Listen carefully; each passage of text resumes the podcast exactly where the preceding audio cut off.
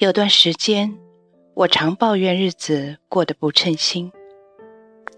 我知道这么想没有什么可指责之处，人朝高处走，水往低处流嘛。但是怎么算过得好？应该和谁比？我不能说不模糊。前些日子我出了一趟远门，对这个问题好像有了一点震撼与感悟。我从北京出发到云南元谋县，进入川滇边界，车窗外目之所及都是荒山野岭。火车在沙窝站只停两分钟。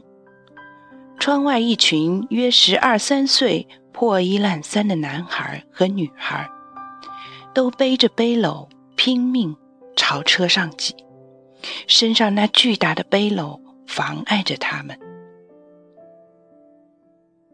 我所在的车厢里挤上来一位女孩，很瘦，背篓里是满满一篓核桃。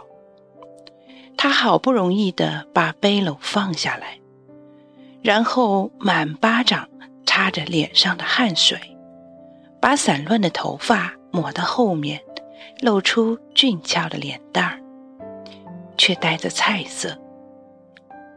半袖的土布小褂前后都是补丁，破裤子裤脚一长一短，也满是补丁。显然是山里的一个穷苦女娃。车上人很多，女孩不好意思挤着我，一只手扶住椅背，努力支开自己的身子。我想让她坐下，但三个人的座位再挤上一个人是不可能的，我便使劲儿让让身子。想让他站得舒服些，帮他拉了拉背篓，以免影响人们过路。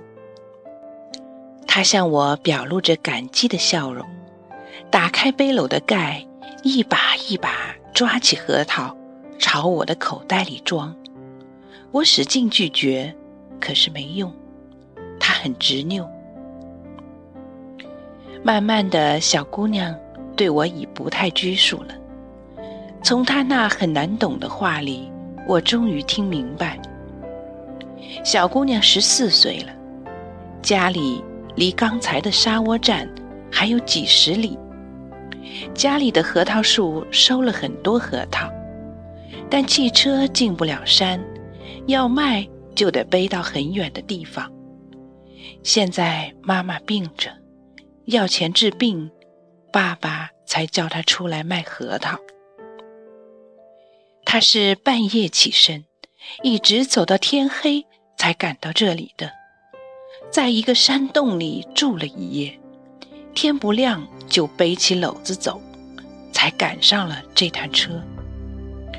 卖完核桃赶回来，还要走一天一夜才能回到家。出这么远门，你不害怕吗？我问。我有伴儿，一上车都挤散了，下车就能见到了。他很有信心地说：“走出这么远，卖一筐核桃能赚多少钱？刨出来回车票钱，能剩下十五六块吧。”小姑娘微微一笑，显然这个数字给她以鼓舞。还不够路上吃顿饭的呢。我身边一位乘客插话说：“小姑娘马上说，我们带的有干粮。”那位乘客真是有点多话。你带的什么干粮？我已经吃过一次了，还有一包在核桃底下。爸爸要我卖完核桃再吃那些。你带的什么干粮？那位乘客追问。红薯面饼子。周围的乘客闻之一时凄然。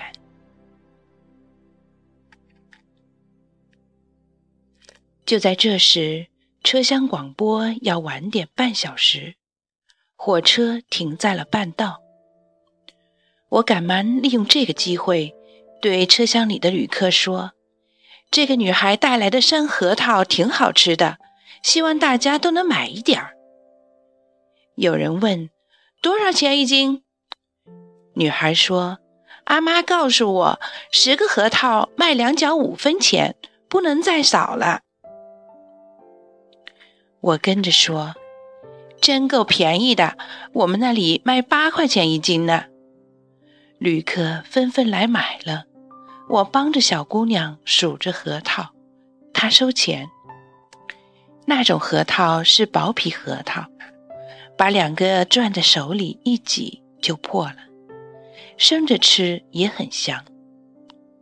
一会儿，那一篓核桃就卖去了多半篓。那女孩仔细地把收好的零碎钱打理好，一脸的欣喜。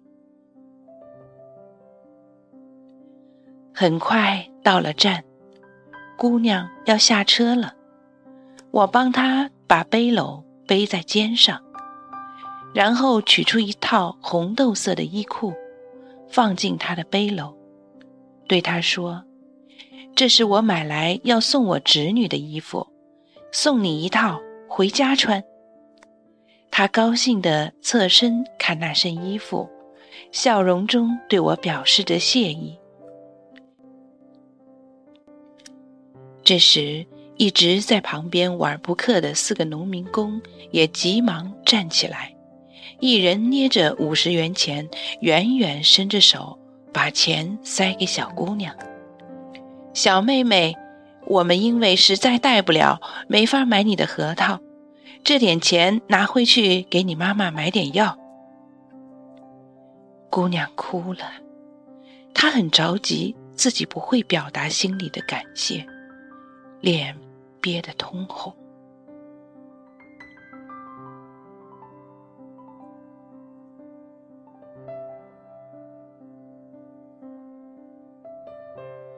小姑娘在拥挤中下车了，却没有走，转回来站到高高的车窗跟前，跟那几位给她钱的农民工大声喊着：“大爷，大爷们！”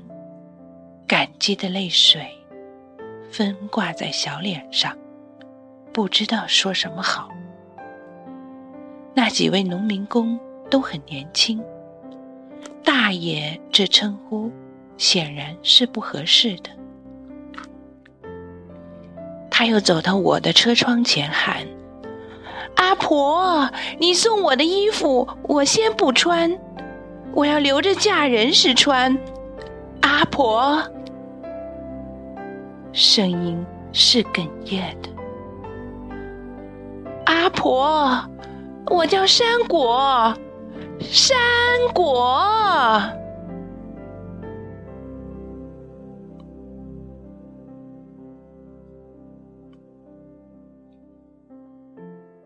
灿烂阳光下的这个车站，很快移出了我们的视线。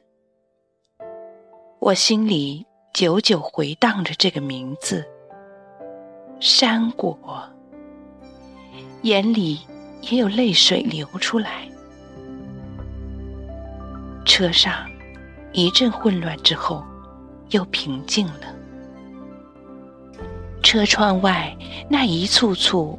漫山遍野的百合花，静静地从灌木丛中探出素白的倩影，嗖而过，连同那个小小的沙窝站，那个瘦弱的、面容姣好的山果姑娘，那些衣衫不整的农民工，那份心灵深处的慈爱。消隐在茫茫群山中。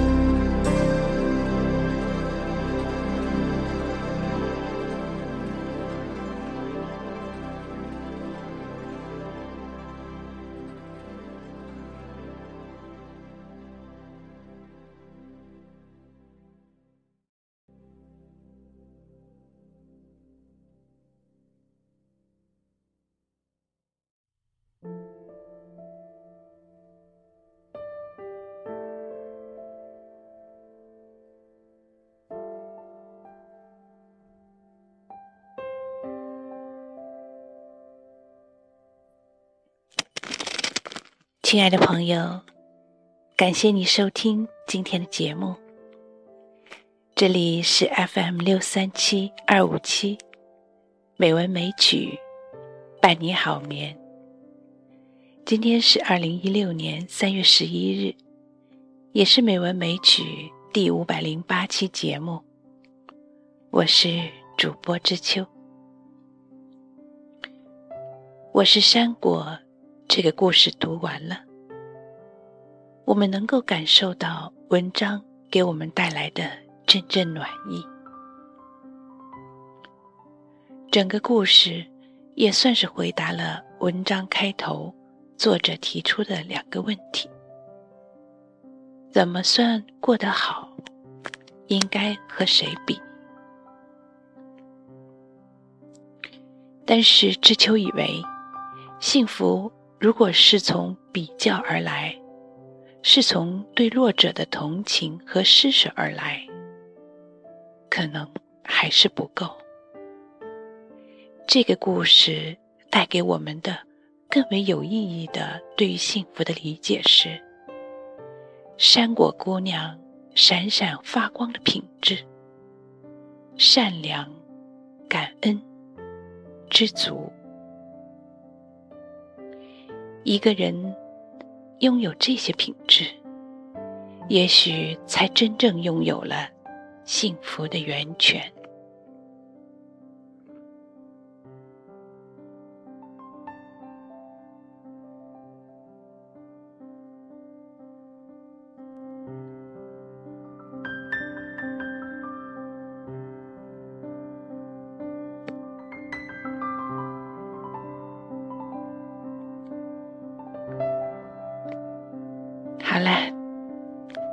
今天的节目就到这里了。